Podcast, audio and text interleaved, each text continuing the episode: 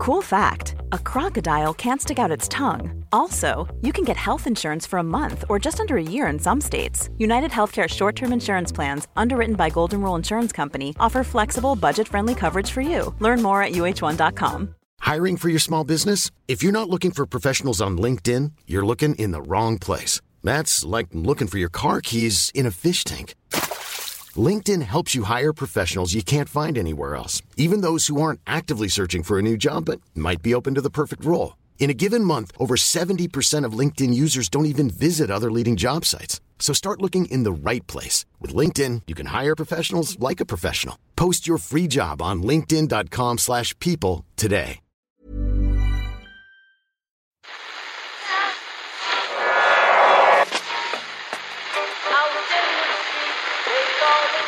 Whose phone is that? That's the second time it's gone off.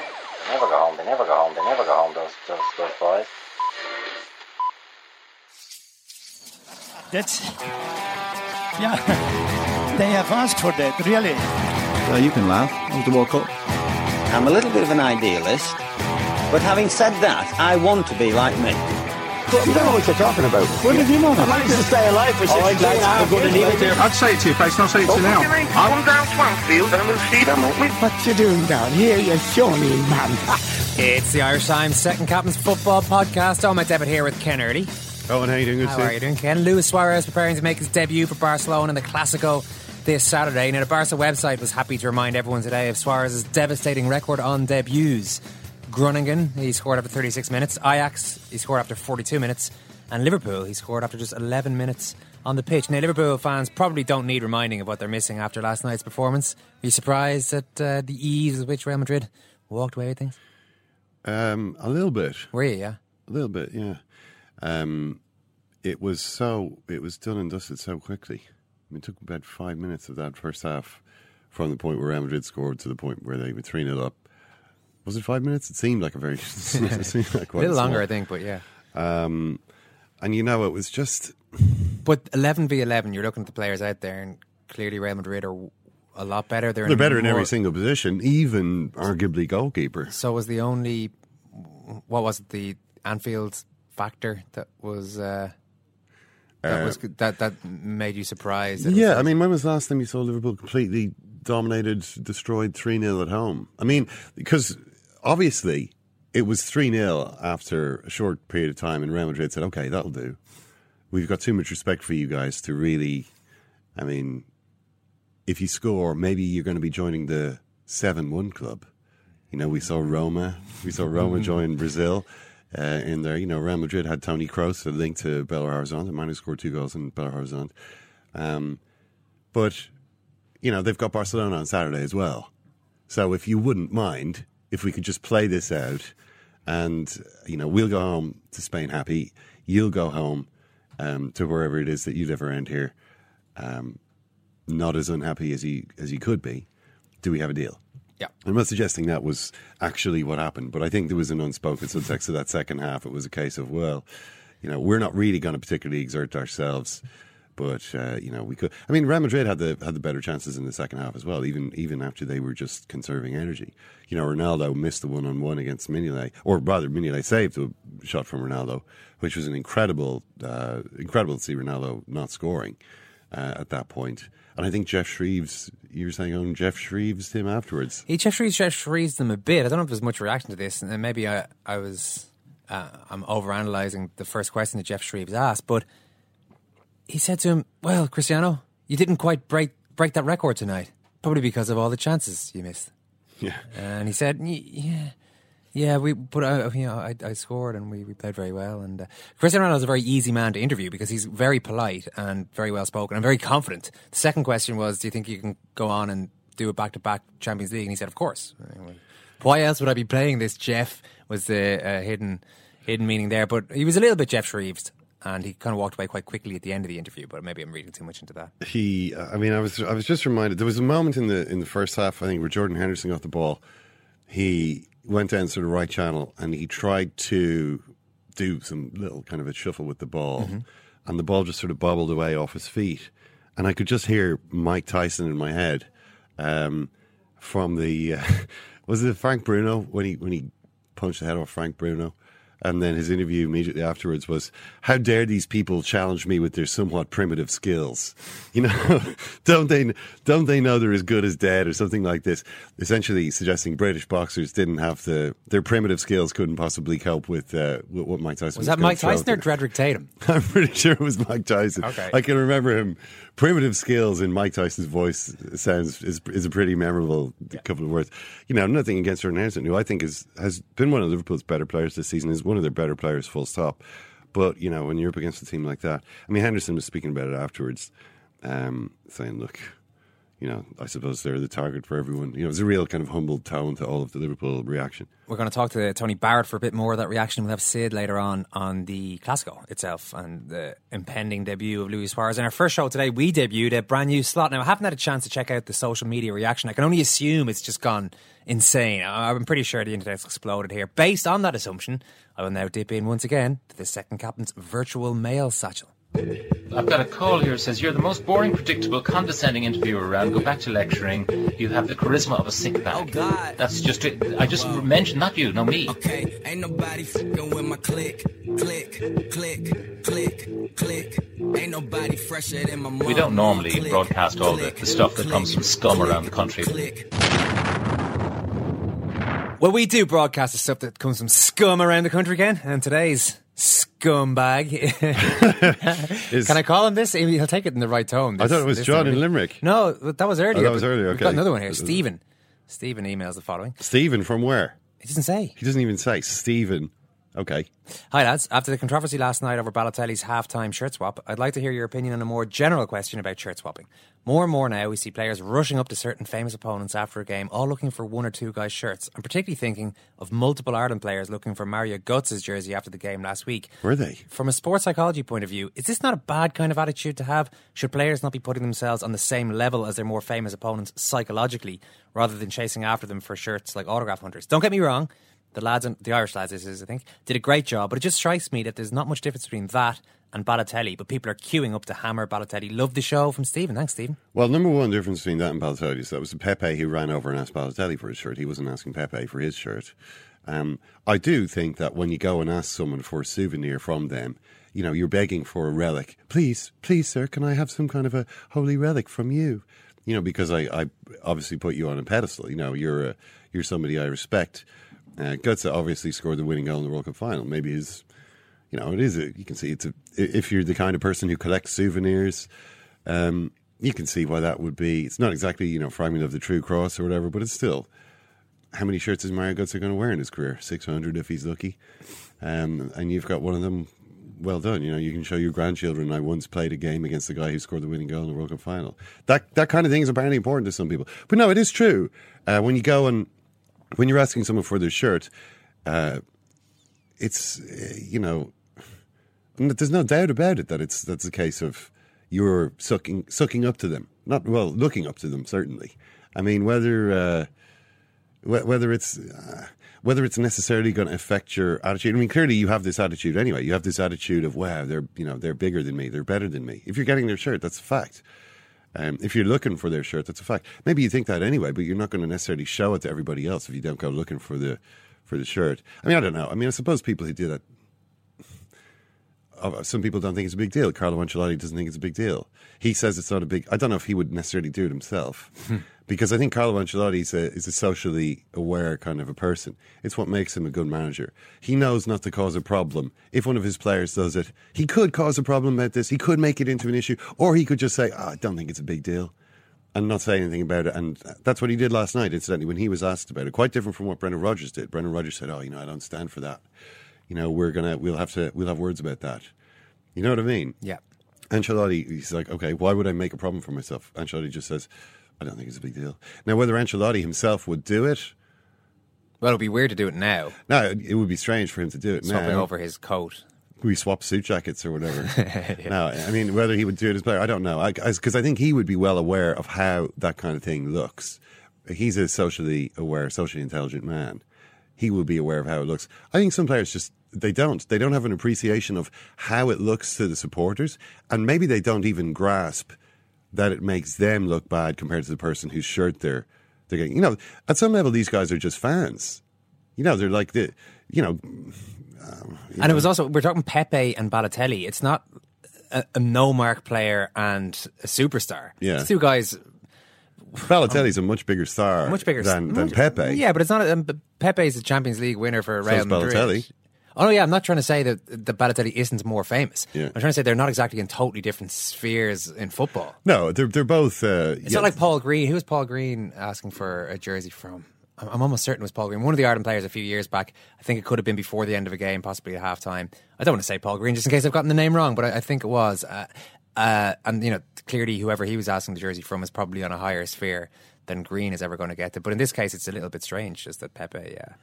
Yeah. Maybe Um, well, but, well, maybe Pepe wanted the shirt for some particular reason. I mean, I don't know whether it's for his personal connect, co- collection or maybe he wanted it. You know, oftentimes you get players who are asked, "Oh, can you get me X's shirt for you know Y reason?" You know what I mean? There's Charity sometimes? that kind of stuff. Yeah, Yeah. exactly. So.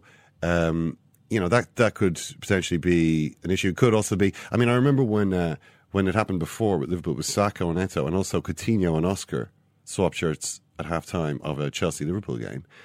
But in that case, I, I think there was probably a, a sense in which Sakho knew Eto'o wouldn't be on the field at full time, or suspected he wouldn't be. So it's a case of swap shirts now while we have the chance. I mean, it's not a big deal, but again, it's it's silly for the players to do it. They should have more of a sense of how these things look, but not everybody is aware. Great email, Stephen. Uh, the success of that has now probably ensured that there will be at least one more instalment of the of the virtual mailbag or whatever we've called this slot. If you'd like to get in uh, in touch, drop a mail into the virtual satchel. Just use secondcaptains at irishtimes.com. It's time now for Ken Early's report on sport. So there were a lot of big scores in Champions League. There was a seven-one Bayern against Roma. A lot of ghouls.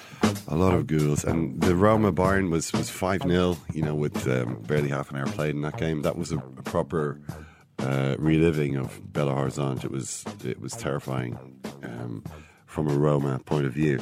Um, and it was similar to that to that game in that Roma then came out and missed a load of chances just after half time. Um, but in the end, uh, the substitutes came on for Bayern and they started scoring. They they added the, the two extra goals. Um, yeah, I mean Bayern looked great. Arjen Robben really gave Ashley Cole a run around. Ashley Cole came off at half time in that game with uh, with Francesco Totti. Bad night for those two guys. And Bayern look again very formidable, but then again they won't be playing Roma every game. There's a 7 0 loss to Shakhtar against Bate, Borisov 6 0 for Chelsea against Maribor. This is an interesting. Um, the interesting thing about this was that at one point Eden Hazard stood aside and let Didier Drogba take a penalty. Jose Mourinho didn't like that. Remember we were talking about Eden Hazard's dad and his and his conversation that he had with Jose Mourinho, where essentially he wanted Jose Mourinho to take his very well brought up, very respectful, loyal, mannerly, and decent son and just make him into a slightly different person. Put a little bit of devil in him there. Yeah. A little bit of devil. And of course, if Hazard had taken that penalty, he might have finished the game with a hat trick because he went on to score two. No hat trick for you. No match ball for you. Nobody will remember you two goals. Um, uh, Hazard uh, stood, essentially stood aside. I mean, uh, imagine it's Didier Drogba. He was probably quite insistent about the penalty. He grabbed that ball. I'm taking this. What's Hazard going to do? You know? Yeah. Is he going to? I mean, I remember Michael Ballack fighting Didier Drogba in these situations. You know, they they they they almost were pushing and shoving each other. I remember one time for Chelsea. I mean, it wasn't just penalties. Ballack eventually ended up taking it and scoring it. Was there a penalty against Manchester United that was a key key moment of one of those seasons?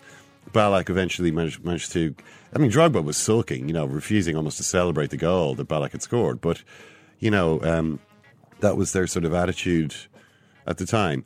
Eden Hazard is is probably not physically not even big enough to do that to Didier Drogba if Dro- Drogba really wants to take a penalty. But uh, that's the kind of Mourinho is working away on that project. Soon, Eden Hazard is going to be unrecognizable. you know the picture of Dorian Gray. We're actually going to see that happen in real life with the the sort of the monstrous visage of Hazard. We're soon going to um, we're soon going to see a very different side to that young man. What about Arsenal's late goals? Late- Oh, we haven't we haven't Oh, really so- talked so- about Liverpool here. Oh, yeah, I forgot about Liverpool. Um, there was a few few key moments in that match. What I what I was a little bit surprised. What I thought was actually quite a big moment was the stoppage for James's injury. Um, this was James Rodriguez in the first uh, fifteen minutes or so. Liverpool actually had played quite well. They came out. They were playing quite high tempo. Um, Real Madrid certainly weren't in control of the game at that point. Um, not too many chances for Liverpool, but you know, you got a sense that this game is maybe going to be a contest, maybe more than we'd expected. Then James Rodriguez took a blow in the face, got cut above the eye, and was going to get was getting treated for, it, but managed to sort of sidle his way onto the field and be treated there, which you're not supposed to do, obviously. Um, and this held up the game. And I thought, what's going on here? You know, why why are they letting this happen? Why is this happening? Who, who's going to step forward for Liverpool and, and stop this from happening? Because you could see that Real Madrid's intention was quite clear. It was, hmm, this, you know, this, there's obvious, they're obviously up for this. This is this is their cup final. We can see that. I mean, it's not like I mean, Real Madrid playing a lot of games like that, but they're like, okay, here we are. It's their cup final. Um, we've got to try and the thing to do here is calm things down, slow things down, get control of the ball, pass it around a bit. Half the crowd falls asleep, the other half get fidgety. Suddenly it's not as loud. Suddenly they're getting a bit nervous. They're like, why have our, supporters all stopped singing? Suddenly they're falling back towards their goal. And what they, they did this for the very simple expedient of, I mean, you could see uh, Casillas at one point trying to, he took ages over the ball, you know, not, not knocking it out. And then this James thing happened.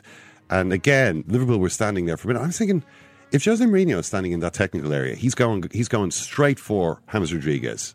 And I don't know if he's going to get in close to him and maybe try and do a bit of extra work on that cut. Maybe that would be too much even for Mourinho. But he's definitely going to cause a ruckus here, drag him off the field. Or, you know, you're going to get the captain coming over and saying, pushing this guy off the field because he shouldn't be there. So Liverpool had a 11 Eden Hazards, did they? They had So two 11 Nice. and 12 Eden Hazards, one in the dugout as well.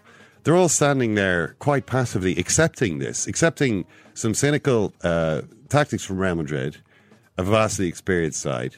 Going, and, and I don't think the game was actually ever the same from that moment. I'm not saying that Liverpool players were looking around, going, we are given time to look around. All of them had a time to steal a glance at Cristiano. I think, wow, he looks, looks really amazing. He looks amazing in, in the flesh. I can't believe I've got to compete against this guy. I mean, because he, he, he had done things demonstrating his total mastery over, you know, Glenn Johnson. I mean, he jumped about 10 feet in the air at one point. Johnson was staring at him going, you can't be serious. You know, Ronaldo floats into the air, heads the ball down, and then lands gracefully from, from a 10 foot jump next to Johnson, who's just staring at him in disbelief.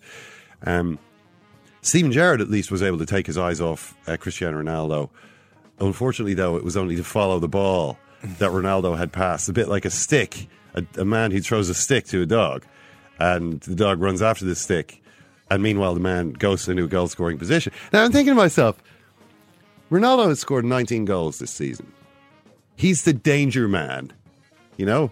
Cristiano Ronaldo is the danger man in this team. If Cristiano Ronaldo is standing 30 yards, 25 yards from goal, and gives the ball to someone and runs towards the box, what's the dangerous thing in this unfolding situation? Where is the danger? Ronaldo. Yeah. Ronaldo's the danger. Ronaldo is the man who's running into the box. The guy who's who he's passed the ball to is probably not going to. What's he going to try and do with this ball? Get it back to Ronaldo. Yeah. I'm brilliant at this. Yes. It's the best I've ever done with one of your pop quizzes. So why do you follow the pass and not the man? well, I've no answer to that, Ken. It just seems inexplicable. I mean, I suppose the ball is a the ball is an interesting thing in the game. You know, a lot of the, a lot of footballers do are going to spend a lot of time focusing on the ball and its movement and trying to get there, trying to get the ball, trying to do something with the ball. That's totally understandable. But sometimes you've also got to take account of the fact that the men are also factors in the game, and sometimes they have to be stopped too. I mean, in this instance, Gerrard was the man closest to Ronaldo when he played that pass, but he ran towards Rodriguez, who already had men kind of coming towards him. He's never going to get the ball. He's not going to interfere with Rodriguez. He does, however, leave Ronaldo free to run through. I mean, I'm saying shoulder, get into, just get in Ronaldo's way, block his physically block his way. You know, maybe maybe he get a free kick. His scoring record from free kicks isn't very good, but you know, stop him running through. In fairness, the finish from Ronaldo was was fantastic. You're saying Liverpool were too nice then in a lot of ways. It's funny. They had fallen by that stage. You could get, you could already get a sense of Real Madrid's grip tightening on the game. This was five, six minutes after that whole James thing, and you could sense suddenly that the tempo was gone from Liverpool. They were the the Madrid players 10, 15 yards inside Liverpool's half had time on the ball to stop, look round, pass the ball. No one was getting. It wasn't like they were rushed. They were hurried. They were being forced back.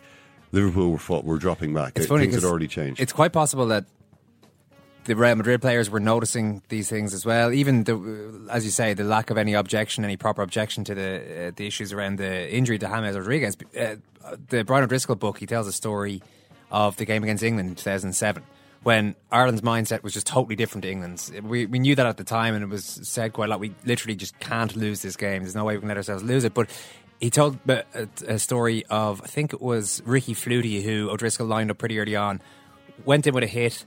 I think he said it's probably a little bit late, probably a little bit illegal, just leaving a bit on him there. And he was expect getting up ready for all the big forwards to come in and have a go at him. Yeah. And nobody arrived. England just took a quick tap penalty and off they went. Something similar happened to an Irish player later on. Uh, all the Irish boys are in. And this sounds so almost Neanderthal. It's Yeah. just the idea that all the big guys then have to go in and start almost start a ruckus. But in physical sports, sometimes that is the case it ended up that O'Driscoll was being talked to as well as the English captain, and I think it was Magnus Lund was the English player. The referee is making them apologise to each other for everybody getting involved after the second incident. Uh, look, the, O'Driscoll said he's sort of apologising to the referee just to make sure there's no more trouble. But uh, afterwards, Lund then goes says to O'Driscoll, "Look, I'm really sorry about that, man." An, an extra. I'm sorry, a yeah. superfluous apology, and straight away O'Driscoll was like. "Phew, yeah, you What do you, what do you, you're, but you're, that's too nice. There you are don't times- apologise. You don't Not during after the the, game. event. Yeah, shake, a- sh- you know, maybe you can have a word after the game if you really still feel bad about it. But don't apologise. Don't be cringing. You know, what are you going to do? Ask me for my shirt next? You know, I'll give Well, you in my, the case give of- you, I, I, sorry, I've given. I've promised her to someone else. You have my socks if you want. Would you like that? I can give you my socks. Yeah. You know, that's the that's the way. I mean, this, this sort of deference. It's not just a case in physical sports. I mean, it's the case in every sport. Um, So we're, we're Liverpool too in every in every sport where there's a where there's a crowd, the crowd is a factor in a game. You know, I mean, they were they, of course, they were too deferential. I mean, the, did you see Rodgers shaking hands with Ronaldo at the end? I just thought, like, what was it Keane was saying to Wally Downes? Do you always shake hands with players after you just beaten them, Wally? He doesn't. I mean, he obviously has a particularly, you know, fanatical view on this kind of thing. You know, Ronaldo, Mourinho shaking hands during the game. That's another example of this. That sort of is thing. annoying. That's that's that, you, you can tell what Mourinho's doing. He's like, yeah, I'll give you. I've beaten you guys. You know, the game's over.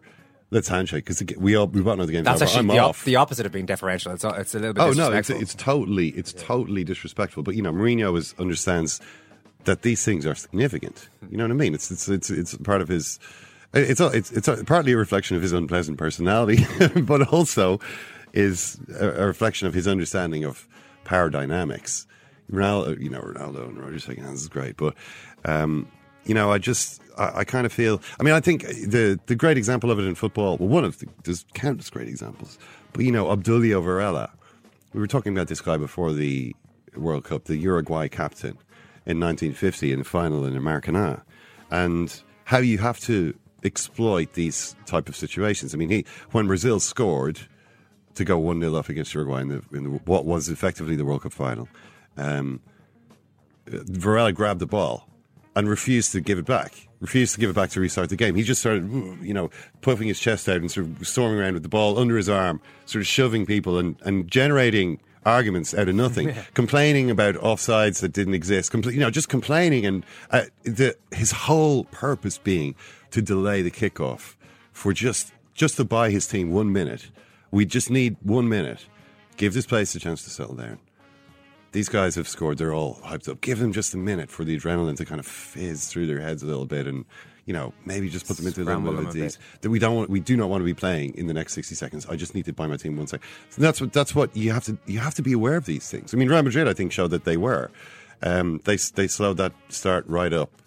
But I don't think there was a corresponding. I mean, they have been out of the Champions League for a while, Liverpool. Maybe they've forgotten how to do these things. Rodgers hasn't. It was his, his, um, you know, his, his first season. when players do get involved in that, though, you're, that's gamesmanship, and they tend to get criticised for it. Take Well- your take your bit of criticism. Yeah, just just go and do it. I mean, but, I mean, at the moment, Liverpool players getting criticised by their own by his own manager for like swapping a shirt at halftime, which is of zero significance uh, in this game. Anyway, um, we'll talk a bit more about that with uh, Tony Barrett. But uh, yeah, Arsenal two goals in the last minute. Now this is this is a huge a huge result for them, considering the way that the season had been going, um, and Wenger putting it down to their superior experience. This is something that Arsenal do have more than any other team.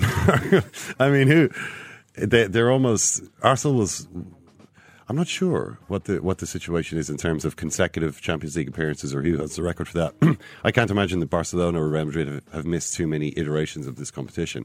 But Arsenal will soon have that record, the same way they have the record for being the only or the unrelegated team, the team who hasn't been relegated in the longest time from the Premier League. Or is it that they've never been relegated? I can never quite remember. They, might They definitely have the longest run in Yeah. the in the top division in English football of any club, and they will soon be the longest Champions League participants. Um, but uh, nerves play a part in the last five minutes. We had to go into those five minutes without conceding the second goal. If they had scored the second goal, it was game over. This is Wenger talking about Anderlecht. I had hope. It didn't look likely, but it happened. We took all the risks, and in the end, it paid off. It's a bit of a gambling situation that happens in this kind of game, but it worked. Uh, not conceding the second goal is that what he says. Rather than giving the credit to the goal scorers as such, he credits the defenders for keeping them in the game that long. Which is again another thing that you've got to look at. You know, and sort of harp, uh, harp on on the Liverpool game, but the way in which they reacted to the first goal, I think, was with a, which was a brilliant finish. It was a kind of a humbling moment of. It was a surprisingly early and devastatingly accurate shot by Cristiano Ronaldo. One of my favourite Ronaldo goals, I must say. I just really enjoyed how he was able to execute that tech technique at such high speed. Yeah, at, at high speed and almost physically, almost completely extended. You know, it's like about the ball's about as far away from him as as he can realistically as it can realistically be with him still in control of it. And he knocks it. And also the, the little chip over the top from Rodriguez is amazing. But again, you know, Liverpool if they if they hold out in the game a little bit longer rather than conceding two goals in quite short order after that, you know, because everybody knows the game is over more or less with the second goal. You got that sense. The third goal was almost on how many more is this going to be? Uh, and then there was a kind of a non-aggression situation in the second half. Um, but anyway, um, Champions League goal, all very good. I thought there was some Roy Keane uh, doing a few appearances at the moment. Touring around. Was he in Dublin last night? Yeah, he was talking to Hugh Cal at the RDS last night, himself and Roddy Doyle. Hugh Conroy Dillon. He's been in. He's been over in England. I think these quotes come over, come from one of his English appearances. But uh, he's talking about um, the. well, he says there's just a lot of propaganda now United. A lot of nonsense gets spoken. A lot of ex-players now work for the club. They're on contracts. Ex-players from the 60s and 70s working for United. They always try to kid you on. This is Keane. Uh, I had it with all the Nani stuff. This is when Nani got sent off against Real Madrid at Old Trafford. My opinion was Nani meant it. He saw the guy coming and he meant it. The guy deserved to be sent off. But I remember Robbo the next day. Robbo, who works for Man United, great player he was, but he's employed by Man United, so he's got to comment on Man United. What do you think he's going to say? Keeney, and I can still remember him saying it like that. Keeney was the only one at Old Trafford who thought it was a red card. Well, the referee thought it was a red card. Roy Keane points out that's, and then he says, "That's why I took a step back from Man United. They're all decent lads. Don't get me wrong, but it's like a mafia situation." Uh, now, I don't think that's actually why he took a step back. I mean, I thought that he'd taken a step back for other reasons, which we were talking about a couple of weeks ago when the book came out. I mean, being sacked and then you know that was that was really the reason they Yeah. sacked him and he didn't he didn't agree with he was angry really angry about that and then continued to be aggravated by things that kept happening i don't actually think He Well, wanted to step away from the ex-players. comments no. He says, if you think it's a sending off or David Gill might be wrong or Alex Ferguson, you say it. But these people are just Man United. It's Man United. Whoa. He says, it's like Disneyland, Man United land, Man United land with effing Mickey Mouse running around everywhere. People get swayed by Paddy Crerand. Paddy still thinks it's 1967. United have lost 5 0. Ah, you know, they were great. Paddy, come on, do me a favour. No, no, United were great. No, they weren't. Why are you saying it? I would love to see this. Roy Keane enacting this imaginary conversation with Paddy Crerand on stage uh, moment. Oh yeah. Um, but yeah, Uh, having interviewed Paddy Crerand on a number of occasions, I just I I had to take umbrage with Roy Keane's insinuations here that he's in some way biased. that he's in some way. But, Well, I remember a listener told us a few years back after we'd interviewed Paddy Crerand, and he'd been particularly vehement about something. I don't know, I, I don't whatever it was. Um, he s- this uh, listener told us that he had been to a, a Man United function, ex players, all that kind of stuff, a big dinner, whatever it was. He said about 500 people were there, all serious Man United heads, former players, supporters, club people, and he said Paddy Crerand, even in that company, Paddy Crerand was so r- pro Man United, it was kind of scary. Well, look, he's living the dream, you know. Not not one that Roy Keane shares. Brian Robson incidentally has criticised him, um, not to, not directly as such, but he says, "Is it necessary if you're going to come out with a book?" Which Brian Robson has. Remember talking to him about the book at the time. Don't remember anything about the book, but then again, what Robson says is. If you're going to come out with a book, why not talk about the history of what you've done in the game, the good things about the game, rather than criticize people when there's no need to criticize people? See, I suppose criticism sticks in people's memories. It's interesting. You're reading about it, like, this is, this is quite good. this is a bit of conflict, a bit of drama, as opposed to, and then we played against, you know, Stockport County, and you know, I felt a, I felt a little bit. Yeah, like, Stern John was a was a decent signing for us, kind of stuff. You know, yeah, I mean, he, uh, Robson says, um, I think with the players of today, the standard and the money they receive, I don't see why you write a controversial book and criticize people when you're only maybe doing it for the money. If you're doing a constructive book for the good of the game, which is giving you a great career, then go and write a book, talk about your memories, your great times. But these people who go and write just criticizing people to be controversial, to sell more books and make more money, no, I'm not for that.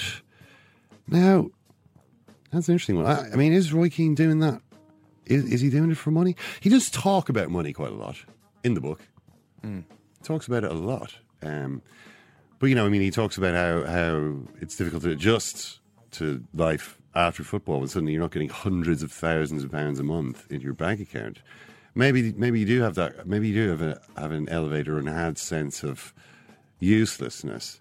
I mean, a lot of people looking at it from the from the point of view of someone who's never even one month had hundreds of thousands of pounds rolling in. you know, uh, I mean, if that was to happen for one month in my life, I would consider that a life changing event. But you know, from that perspective, you might look at it and go, well, I mean, surely the guy's got loads of money. Now he's on Easy Street. He can just kind of. I wouldn't like ever use the word pick and choose what he's going to do. But you know, he's kind of in a, he's in a situation where he doesn't have to do things for money. He can kind of do whatever he wants. He's he's free. He's he's financially independent, free, free, freedom. You know what a concept. You know, as opposed to having to go and do a job. Uh, I mean, I I wouldn't say, I you know, a lot of people enjoy their work. That's that can that can be the case. but You a lot of people, a lot of people, maybe people sitting in work at the moment can listening to this podcast, which they probably shouldn't be doing. Oh no, absolutely. Uh, might be thinking along along the lines of what you're thinking there, Ken. If Yeah. I had made it as much money as Roy Keane had by the time I was in my mid thirties, you wouldn't worry about it. might might be too worried about. What But I think the psychology is it it works quite differently because you sort of get used to earning that much money. And then when you're not, you feel, oh no, things have really gone off the rails here. Even though it's, un- it's unrealistic, obviously, to expect that you can replicate Yeah. the sort of earnings you're making as one of the best players in the world, playing for one of the biggest clubs. I mean, realistically, how are you going to do that? You're talking about one of the best paid you know, one of the best salaried individuals in the world. Unless you manage, you've got some kind of business empire, you're not going to make any more money than that. But that feeling of, oh, I need to, I need to be earning, I need to, even if I've already got a load of money, um, it's still, it's, a, it's uh, something that keeps. But I know what you mean. But that's necessarily uh, Keane hasn't said I'm doing this book for money. I don't think, I don't think he is doing it. for- I mean, I don't think he's going to be donating the money to charity, but I don't think money is actually the prime motivation in doing the book. I think the motivation is to get certain things out in the open such as having a go at the likes of Well, basic lies, basic lies, as he said. Not not that the book is lies, to to counteract the, the lies in the media. Yeah. Uh, Man United playing Chelsea this weekend. Yeah, I mean, an interesting uh, match, really. I don't know if you saw Man United against West Brom. It is, yeah. Now we had differing views on this one because I thought they were quite good, and you weren't. You weren't. Well, I'm just convinced. flabbergasted at their inability to defend. Mm. I know, like, Roy, one interesting tactical point Roy Keane makes in his book is that everybody gets obsessed about uh, when in the media. I, I, Roy Keane didn't come across me as a very tactically astute manager or pundit in the book. There was nothing Yeah. in there that particularly made you think this guy is amazing at explaining the fundamentals of the No, game. nothing at all. But- I mean, in, in, in fact, the contrary. But on. Although, well, the one point that he did make in those terms I thought was interesting was everyone gets hung up when you concede a goal from a set piece. when actually, that's the one time in a game where six lads are running at it. It's actually quite, you know, have a chance. Six big guys, five or six, have a chance to run at your goal and try to head a ball in. So uh, people, I think t- there's a, a huge analysis on teams who lose goals from set pieces, but Man United's inability to just defend basic uh, attacks in open play Yeah. really surprised me. Now I know some of the football they played was quite good, and certainly it's a lot better than before their new signings arrived. But I don't know. I still, I, I'm surprised that you were quite impressed by them. This Well, was West Brom they were playing after. all. Yeah, but West Brom played well. Yeah. You know, West Brom West Brom had Berahino playing brilliantly. I mean, Berahino in that kind of form is going to give any team problems. He really is. Uh, Chris Brunt, I thought had a really good game for West Brom. He wasn't the only one. The you know West Brom were playing well, um, and I've had a decent, a Yeah. decent enough season so far, and it's an away match as well. You know, it's not a, it's not a gimme. You know what I mean? It's not a, a kind of. Um, I think that's a game they definitely would have lost last season Oh yeah. against an opponent who, who played as well as West Brom had, they're definitely going to lose that game. And there would, would have been no sense. I think the, the encouraging thing from Manchester United's point of view was the way in which, having gone 2 1 down, they looked as though they were going to score. They looked as though they were going to get back in. They were able to keep up the tempo. They were able to keep coming back and coming back at West Brom. And you got a sense that they're probably going to score here. And eventually they did. And you got the sense if it had gone on for another five minutes, they probably would have won that match. And that's something they totally lost. It was it was gone. It's totally gone under Moyes. Mm. So I mean, there was so many games. I remember the Stoke game away from home. They, they played, you know, lost one 0 to Stoke, but it was just they just never were able to threaten. Now, I think the fact that Wayne Rooney wasn't playing actually may have something to do with this fact. I think that I think that when he does play, he actually slows the game up. And, and people at the moment are pointing out, we were talking about it just the other week, and, and there was a piece, an interesting piece by Rob Smyth about it. Van Persie's form isn't very good. Uh, and again, he didn't do much for them against uh, West Brom. He, he managed to hit the post. But I still think, you know, if if you're going to have one of the, I mean, maybe the maybe the solution would be Rooney up front and Van Persie not there. But I think if Rooney's there, he actually slows things up. I think it's I think they're able to move the ball faster without him. He can't play against Chelsea because he's suspended.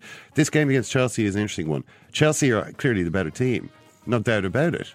But Mourinho is so risk averse when you get down to it. Do you remember Chelsea at Old Trafford last season? No. No, uh, very remind me. difficult game to remember. It was the early game in the season. Oh, nil I nil. do. Yeah, it was a game where Chelsea came away with it fairly buoyed by their nil nil, and Mourinho was talking about how great a result it was. Yeah. And in retrospect, very quickly in retrospect, you're thinking That was a bad result. Chelsea result. should have really gone and hammered Man United. But they didn't realise how bad United would be. Mourinho's concern was not to lose. He's like, okay, if I, you know, if I if I go to Old Trafford and don't lose, that's a good result. Uh, you know, the one thing he doesn't want is losing, giving Van Gaal a kind of a sense of ah, there's a there's a landmark result for us. There's a turning point. We've shown that we can compete with these guys. Suddenly, doubt in the minds of the Chelsea players, the Manchester United players are thinking, well, you know, maybe we actually can. Maybe we can. You know, we just need to keep winning our games in the league. We don't have to play the Champions League. Um, see what Liverpool did last season. They were able to win a lot of games in a row. You know, they they were. It wasn't as though they were dropping like flies in the final in the last uh, half of you know half to a third of the season. Um, but Mourinho, I think, is so risk averse, will so much want to avoid defeat that I think Chelsea will actually go for a nil nil. I think they'll try and shut the game down and say, look, if we can win this game 1 0, great. But the most important part of this is the nil, that we don't concede a goal. And that, uh, I think uh, that's the way that I, m- I maybe see it going. And when that happens, Mourinho will walk away going, we came here, we were 10 points ahead of these guys. They spent 200 millions, they spent 200s of millions, and we are 10 points ahead of them. And uh, we're still 10 points ahead, having been to their home. And let's wait and see what happens at Stamford Bridge. That's Anna Kennerly's report on sport. You can see the level of expectancy for him. Coach, this is the game you wanted a victory, but it didn't happen. What happened? Oh, Pepe's such an idiot. A game that they've been looking forward to for a long time, Where did you where do you think you got it all wrong today? and then Pepe just ruins it for everyone. Thanks a lot, Pepe. You can see the level of expectancy. when they always say Shane will take that penalty. He was fucking dreading it. Sorry, we're, not, we're on air. Oh, we're not, are we? We are. Oh. Well, I apologise for that, but obviously, that was a, an inexactitude with All right.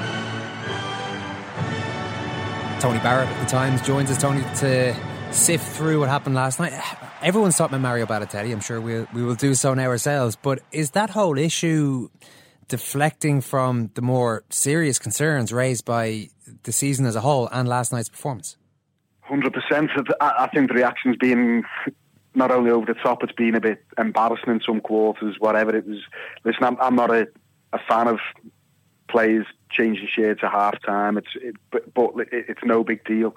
Uh, there's no issue in Madrid about Pepe doing it, and, and why should there be? It's it's nonsense. It it's got no impact whatsoever on the game.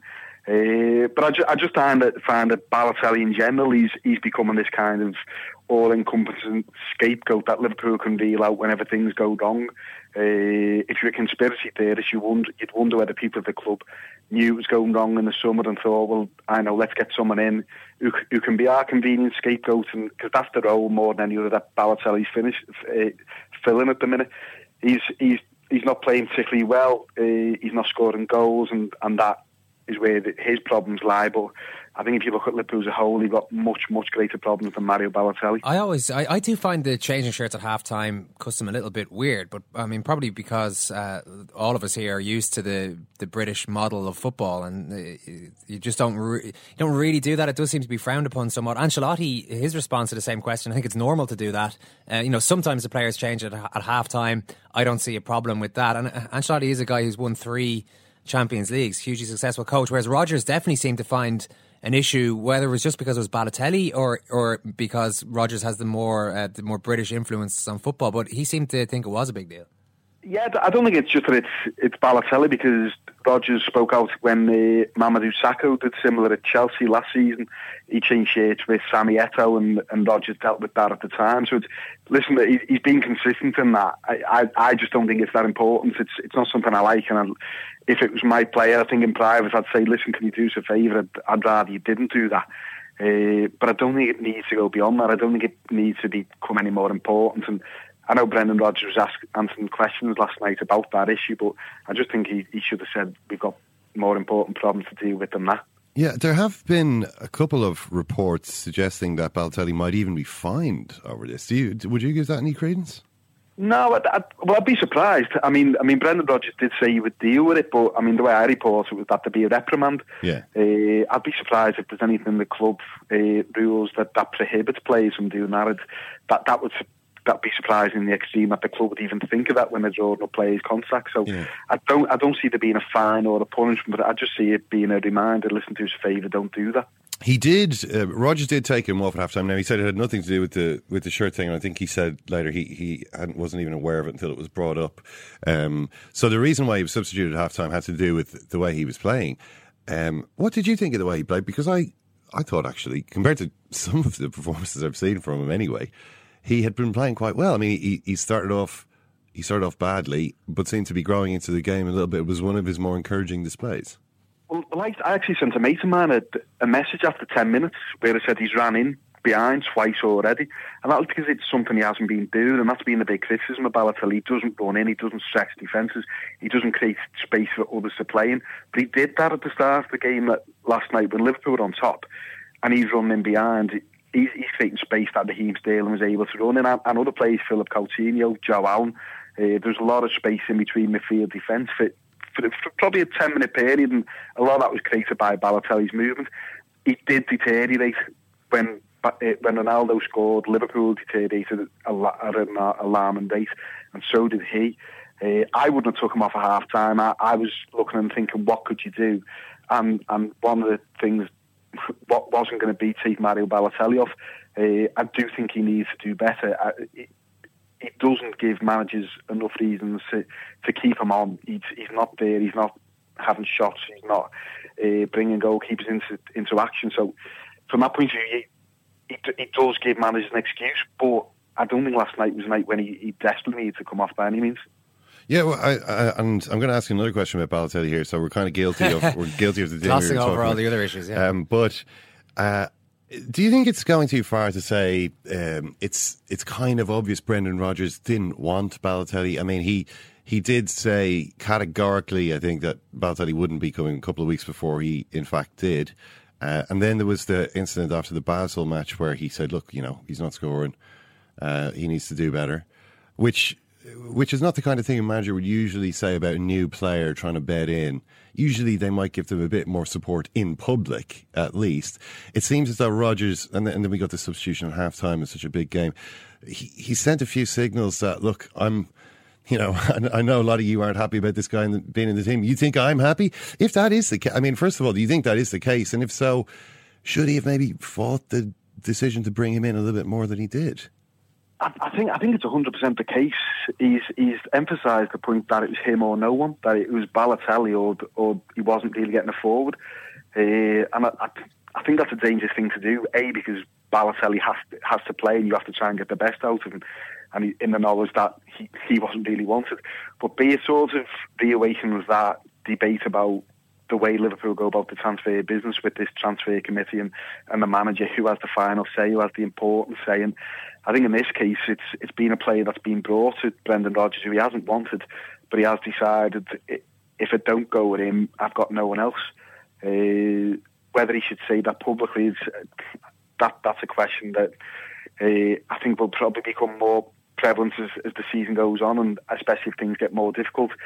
And it'll also it'll also continue because it'll it'll focus on other players. People will ask uh, who's responsible for bringing these players in because at the moment uh, you'd be hard pressed to say any of them are, outstanding successes, and, and most of them are struggling. He's got Rickie Lambert in there who should be able to uh, contribute something that hasn't happened for him so far.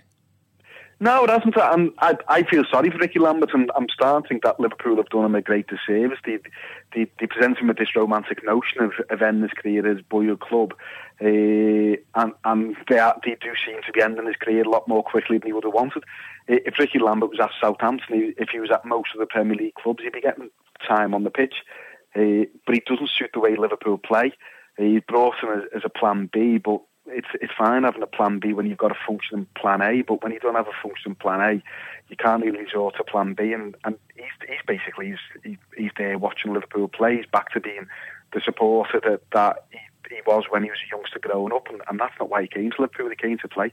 Mm. Well, part of the plan A, and it's something that we've talked to you about before, is um, Simon Mignolet. He's he's playing every game, and again on the third goal last night uh, really poor uh, decision making, I think, from Mignolet, and, and something like this seems to now be happening in every game. This is something I think that Liverpool had were aware of in the summer when something could have been done about it. Uh, what do you think? What do you think they're going to do now? Uh, they're going to have to replace him. They are looking to replace him. There's no question about that. The, the debate is how soon and who. Uh, Victor Valdes has been looked at for several months. The problem is Valdes isn't fit yet. Uh, the should he prove his fitness, then Liverpool would have a decision to make. At the moment, they don't have one. Uh, he's, I think he's looking at probably late November, early December before he's fully recovered from his, his knee ligament injury. As things stand, Liverpool, with it being that late, I don't think they'll, they'll look to bring him in because it, by January they could probably buy a younger goalkeeper, which would suit with the club's uh, transfer policy of, of bringing in younger players with a, with a selling value. Uh, for me, I think it's an emergency. I, I think Liverpool have to bring in whatever goalkeeper they can. Uh, the longer the longer Mignolet's there, the worse his confidence gets, the worse decision making gets. He, he's he's drowning. There's no question about that. He's drowning, and, and while the defence is struggling, you have to ask how much of that is down to the fact that they have a goalkeeper behind them that they don't trust and who can't command their area. Liverpool can see a lot of goals in between the six yard box and the penalty spot. And part of the reason for that is the goalkeeper doesn't come, and when he come does come, he tends to come in an unconvincing way, as we saw last night. So I, I think some of the defenders would improve. Uh, clearly, I don't, I don't think many of them are particularly impressive, but I do think they get better with a better goalkeeper, more command and presence behind them. Just the last thing, Tony, is uh, this weekend is probably going to see Luis Suarez return from his uh, from his biting ban, his, his, most recent biting ban, and play for Barcelona against Real Madrid. Um, I mean, I'm sure some of his former teammates are going to be watching this. Will the club be watching this, and, uh, what will they be thinking about Suarez? Is it a case of maybe now it looks as though they actually sold him a little bit cheap? Uh, and there's also the fact that the previous year he had decided he was going to leave, and they had decided, no, you're definitely not going to leave. Was there, when, when they look back now in the summer, might they think to themselves, maybe we should have tried a little bit harder to actually hold on to this guy again, to, to, to defy his wishes again, as we did the previous summer? I, I know what you mean. I just think it was impossible. I, I think when they did the first summer, they did it in the knowledge that they had a, a contract that was in their favour, despite his protestations to country. They, they, did have to give a new contract that cleared that up. Uh, they did have to make it more watertight. Uh, they did know that there was going to be stronger interests from other clubs uh, in the future, and they, they wanted to cover themselves. I would agree that the, the figure that they they put in the clause was too low. I, I think when you look at Luis Suarez, I think when you look, look at the price that other players have gone for, uh, I think you look at him as being much more than seventy-five million pound footballer. Uh, but uh, he, he will he will he will flourish at Barcelona. I'd, I'd back Barcelona to win the Champions League this year, just simply because if you look at the impact he's had on he had on Liverpool, and the impact his departures had on them since. I think you can see what a special, unique footballer he is. He, he can he can carry teams single-handedly. That's the level he is. Uh, I think Liverpool do have to regret the fact that they weren't prepared for his departure. The minute they put a second clause in into his new contract, one that established an absolute value that he would go at, I think they had to be prepared from going, and, and clearly they weren't because they've replaced one of the most mobile fo- forwards in world football with one of the most static. so th- I think I think it's more a case of the lack of preparedness for him going, rather than the fact that they let him go. I, I think Suarez had he had he been had, even if it, had he signed a different type of contract last December, I, th- I think this summer would have been a nightmare uh, because he would have kicked up a fuss that that would have been above and beyond everything that had gone before. Uh, and I think keeping him would have become nigh on impossible regardless. Yeah, he was out of there one way. Listen, Tony, brilliant. Thank you. Brilliant. Cheers, gents. Tony didn't buy into your idea there, Ken. Maybe somehow Liverpool could have fought a little harder. It might have just led to a protracted summer. Well, I think from what Tony was saying there, it seems his understanding of it would be that like there wasn't, Wasn't anything they could happen. do Yeah, this time. That you the, really the do- contract was saying, "Yeah, I can go if they offer a certain." The big advantage of letting him go early in the summer also is that you you make your succession plan then, and as Mm. Tony said, that's what they've gotten wrong. They have they, they had time to do it. They had chance to think about it. Mm. It wasn't a, there was no need to panic buy as they did with Andy Carroll that time when Torres was sold at the end of the transfer window, and yet they have still got it spectacularly wrong. Oh, it's it's it's really incredible. I mean, when you look through it, um, they knew they they would have to replace Suarez. They had an inkling, certainly, because I remember we talked to Tony about this in the summer before the transfer window closed, and it was it was clear then that they had their doubts about Mignolet. They didn't do anything about either of those um, situations. I mean, the, in the, at the moment in the Premier League, for instance, you've got a goalkeeper like Asmir Begovic playing for Stoke, which is, you know, I'm not saying that Stoke is not a good, Stoke is a good Premier League club, but should he really still be at Stoke? Um, why? Why do they? If they were, if they were going to spend 25 million on a player like Adam Lallana, who didn't even start the game last night. I mean, isn't isn't he the most expensive player in the squad? I think he is. I mean, I don't think he's the most valuable player in the squad. That's clearly at the moment Raheem Sterling. But in terms of players they've bought, he's the. I'm pretty sure Lallana's the most expensive player, and he and he doesn't start a game. So to me, that's another mistake. You know, how is the most expensive player in your squad not considered to be a, a starter in a in a big game against Real Madrid? That doesn't make sense. Not a good time for Coach Rodgers, but we're going to talk about the Clasico, which is on this Saturday with Sid Lowe, who joins us now. Sid, uh, just before we get into Suarez's debut for uh, for Barca, Real Madrid in pretty fine fettle coming into this one. Any? Are you surprised at all about how easily crushed Liverpool last night? Uh, not really, to be honest with you. Um, before the game, I, I think there's a twofold uh, analysis always when, whenever you're looking towards a match. Uh, and one of them was the fact that Madrid were playing extremely well, and the other, of course, was watching Liverpool and knowing that they weren't, um, and that defensively in particular, they were they were extremely extremely weak. So actually, Madrid winning three 0 wasn't a huge surprise. That said. I must admit that I thought Madrid played better than I expected. I thought their their control, their their passing, the movement was, was better than, than I'd anticipated, and, and I thought they were very very good indeed last night. This uh, Clasico on Saturday is honestly the most insane lineup. I think it is the most insane lineup for a football match I've ever seen. I mean, in terms of the, the, the players who are going to be involved here, Cristiano Ronaldo, Lionel Messi, Neymar, um, Luis Suarez, uh, quite possibly, uh, you know, Gareth Bale, maybe if he recovers, Toni Kroos. This is, I mean, it's it's almost as though the entire top. uh, 22 players from world football have been sort of creamed off and are going to appear in this, and the rest of the game is just going to stop while these guys are on the field and, and watch. Yeah. Well, I mean, uh, you know, one of the ways, I suppose, of looking at this and to measure how big this is, is that there's a very strong possibility that the most expensive player of all time will not be able to play this weekend. And I don't think he's going to be missed. I don't think it's going to matter that Gareth Bale's not there because the, the quality of the, the other players means means that it, it, I mean, he wasn't missed last night. There's that photograph of him sitting at home with his feet up watching Real Madrid. And you think, you know, most teams would be tearing their hair out if the most expensive player of all time isn't there. And Real Madrid kind of didn't. And I think the Clasico would live even without him. Now, obviously, in terms of the headline and the and, and the sense of look at this incredible cast of characters, then it's better if he plays. But but as you say, there are just so many good players that that kind of doesn't matter. And it's it's that classic thing of the arms race, isn't it? That with every passing year, this gets bigger and bigger. Funnily enough, you said it's always a big game. Totally by chance, and I promise you, I haven't set this up at all. I, I was picking up some papers off the shelf earlier on, and I I've got a copy of Marca here from December 1996, Hmm. and it's the day before the Clasico, um, and that's presumably why I kept it because it was a because it was a fun copy, and it just it's got a picture of Raul and Ronaldo, the Brazilian Ronaldo, Mijatovic and Pep Guardiola after a week of hype, and it just says in the front cover, "What else can we say?" And actually, that now looks pretty rubbish compared to these days.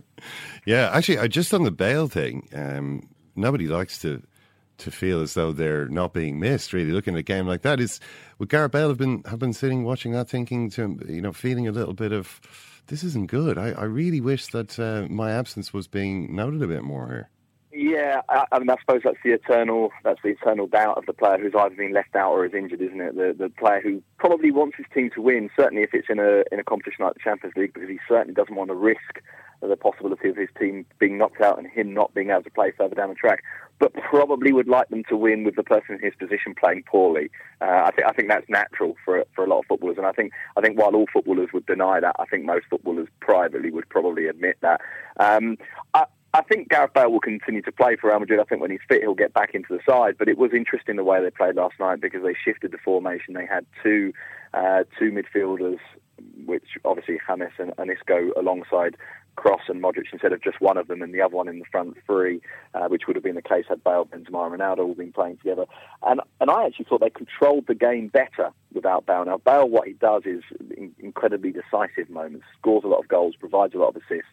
Um, but perhaps in terms of controlling the game and keeping the ball flowing, maybe maybe they, they, they do look a, a fraction better without him. Sid Luis Suarez returns, well, starts for Barcelona in this match. Is there? uh, This is a guy who does not get fazed by big games and seems to enjoy every every match of football that he plays. But even with that said, is this quite a big ask to come into a Clasico like like this with uh, with so little uh, on field preparation with his teammates? Yeah, I mean, it's it's it's difficult because there, there's a couple of ways of looking at this. One of them is is that bottom line, which is that hang on, your first game back after after the, the World Cup, after everything that happened, after a four four month ban, after by the way a World Cup that he went into not even fully fit, of course, and played against England not fully fit, but still played brilliantly, um, and everything that happened emotionally and, and so on with with with the incident with Chiellini and you sort of say it's a Clasico. It's just it would just be mad to do it. But then he came back from from the Evra ban and faced Manchester United uh, in in a in a roundabout sort of way. His comeback from from from the ban Ajax was was Liverpool's his debut for Liverpool, and he scored coming on as a sub. Admittedly, he played uh, I think a couple of Champions League games in that gap. But his next league game was that. Of course, he comes back after injury and plays against England, not fit, and scores twice. So I don't know if I was Barcelona, I'd play him. I think. Um, he he says he's 100% fit. He says that that, that he feels ready, uh, and there is a there is a growing sense in certainly in the Catalan media that, that both he both that he will play and also that he should play. Now, to be honest with you, I think they're guessing to some extent. I think they're trying to see clues in the way that Barcelona are uh, training and so on. Um, but I'm, I'm not ruling out him starting. Well, I mean, I kind of assume he's going to start to just by, by virtue of the fact they can't, they, they weren't able to pick this guy who's their main summer signing for the last uh, two, two and a half, two months uh, because of a ban. To leave him out of the first game he's actually available for, when presumably he's been focused on getting ready for this game for that entire couple of month period, would seem odd. Well, I suppose it would, but I suppose, but, but I guess the flip side to that is that to put a player straight in to start a game um, after after an injury and after a four month layoff, layoff, whether this was Barcelona against Real Madrid or Barcelona against Granada, wouldn't the normal process be 20 minutes as a sub in his first game? He's not a Maybe- normal player, though. No, that's true, and, and and as the game against England, I suppose, demonstrated, a game against England, an injury where where he was told, "Well, this is a two month injury," and he's playing against England, scoring two goals a month after the operation. Yeah, I mean, I, Um, that's that's the one thing that maybe that maybe would concern you a little bit because I mean, say for instance, um, Bastian Schweinsteiger was injured in the World Cup and played the entire World Cup, and we remember in the final, you know, his he's lying on the sideline, his legs are twitching, he's he's in a lot of pain. He hasn't kicked a ball since, pretty much. Schweinsteiger is. Uh, it, it seemed as though he said, "Okay, I'm going to try and win the World Cup, and then it doesn't really matter when I'm back because." Let, let, you know, let's see when I'm back. So, so you're expecting maybe Schweinsteiger might be fit again next year. Do, do you think playing, uh, you know, a month after sustaining a two month injury might have cost Suarez anything in that in that sense? I don't think it. It's very difficult to judge. And obviously, I say this as someone who's who's not a doctor, and so that, that's the first thing to say. Uh, it, and it's very difficult to judge. I think that the risk, though, um, from Suarez's point of view, going into the World Cup was the risk of a breakdown during the World Cup rather than the risk of collateral damage later on. In other words. Um, for him to be suffering because of his knee now, it would have been because during the World Cup he pushed it too early and, and hadn't been able to come through it. Now, obviously, with everything that happened in the Italy game, it's difficult to judge how he'd have responded to playing, for for argument's sake, the whole of the Italy game, then the whole of what would have been Colombia, and then presumably what would have been Brazil, or, and so on. Um, but but uh, so, I- so I think that we, we we don't know what would happen if he played all those games. But I think the risk was then rather than now. That said, there was still a process of finishing off the rehabilitation post World Cup for, for his knee because the re- rehabilitation in time to get him get him there for the England game was accelerated. Um, and he was he was going through through the various kind of um, staging posts quicker than anyone expected and actually probably quicker than some people would have liked him to. But of course, that's because the target on the horizon was I absolutely must be back to play against England. Liverpool, meanwhile, have uh, abysmally failed to replace him in any way. Sid, uh, I noted that. Um, well, actually, Ken noted, noted uh, that the uh, at the Golden Shoe ceremony, Kenny Dalglish was over there as opposed to Brendan Rodgers or anybody else from Liverpool. Is that significant in any way? No, I think the significance is that Kenny Dalglish was there. Um, the, the, the, the, Golden Shoe, which is handed out by European Sports Media um, group of magazines and, and newspapers, one of which is World Soccer, for whom I'm the correspondent in Spain. So that, that's why I was there as well. Um, basically, the Golden Shoe is an event that's that's organised by the local partner, in this case by the Spanish newspaper Marca. And as usual, because Messi, of course, has won the award before, it was held at the same places as the Messi Awards. It would have probably been handed out by by a, a significant figure at Barcelona, but Suarez himself wanted it to be someone from Liverpool. Um, precisely because, of course, he scored the 31 goals for Liverpool. He wanted to try and share it with them. The the the ability, what he would have preferred, I, I think, would have been to have somehow done it in Liverpool, but organisationally that was difficult. He wanted Steven Gerrard to come, wasn't able to, but did send a video message. So, so I think rather than seeing it as a as a hang on, it's Dalglish, not Rodgers. I don't think that's significant. I think what's significant in a way is it was someone from Liverpool at all, and that was that was Suarez's decision to try and make sure that he was expressing that, whoa, this is this is Liverpool's award, not Barcelona's, or at least Liverpool's award as well as Barcelona's. What's your prediction for the Clasico? I, um, I, I don't know. Um, what should be the well, uh, easiest question is often the hardest one. No, I mean, I, yeah. The thing about predictions is it always Yeah. seems to me that, that, that we're, we're we're on a we're, we're kind of in a position where I don't know. I mean, except for except for when there's an obvious trend, and, and as I say, the Liverpool Real Madrid game, I think there- was an obvious trend that Liverpool are uh, sorry Liverpool are a, a, a poorer team than Real Madrid at, in a more difficult moment than Real Madrid, and it was likely that Real Madrid were going to win that. Um, this is much harder to call. I feel like Real Madrid are stronger at the moment, and the fact that they're at home, I'm going to go for a Real Madrid victory. Sid, good enough. Enjoy the game. Well, do. Cheers. The other point about Suarez, it's related to what we were talking about there, is his physical conditioning. There were these photos from a few weeks back that we talked about, uh, in which he didn't look the didn't look totally fit, but he's had a few weeks since then to Hmm. uh, get stuck into the exercise. Yeah, I mean, I wasn't, I wasn't too sure about all that stuff uh, at the time because I don't. And to me, it didn't look as though he looked any different from the way he usually looks. I mean, this is, he's a kind of stocky build. He's not exactly Mario Balotelli. It's not all rippling muscle. No, well, I mean, he's, he seems to be strong, but you know, he's he's he's quite, he's kind of got a thick kind of body. He's got thick limbs. You know, he's not like a um, Busquets or a Crouch type. You know, he's never going to be like that. He's that's just the the way that he is. Um, I don't think his physical conditioning has never really been has never been a problem before. I mean, he's got a remarkable record in terms of avoiding injuries. he was he barely ever had an injury at Liverpool until literally his last ever game for them when he got the the kick from I think it was Paul Dummett that uh, injured his meniscus and caused him all the problems then uh, for the World Cup. I mean, a, a, a, big moment in his career, really, that that that clash with Dummett, because uh, if he's fully fit in that World Cup, I'm not sure. You know, again, sorry to, to keep harping on a, on a theme, but the the interesting one of the interesting things from the from the Keane book is how is the extent to which playing with an injury problem is psychologically very difficult. You know, the doubt, the self doubt, the physical pain, the the self doubt, the feeling of not the of frustration because you're not as good as you know you can be or you ought to be.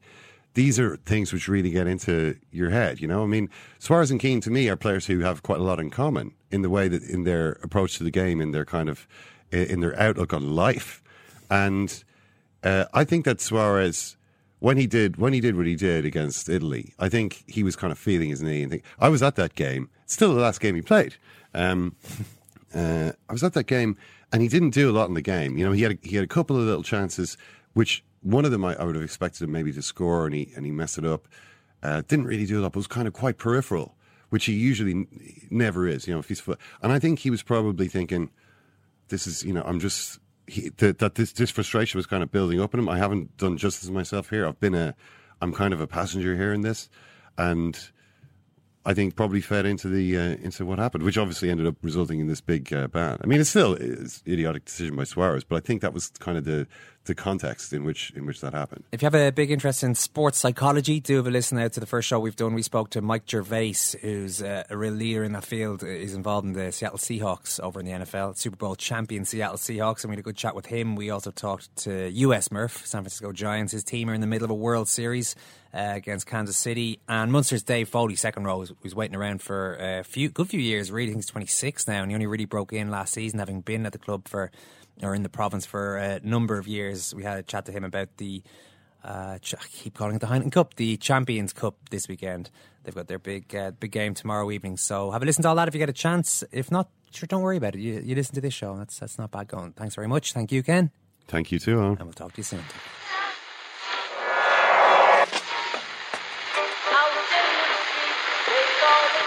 fun is that? That's the second time it's gone off. They never go home. They never go home. They never go home. Those those those boys. Hey, it's Danny Pellegrino from Everything Iconic. Ready to upgrade your style game without blowing your budget?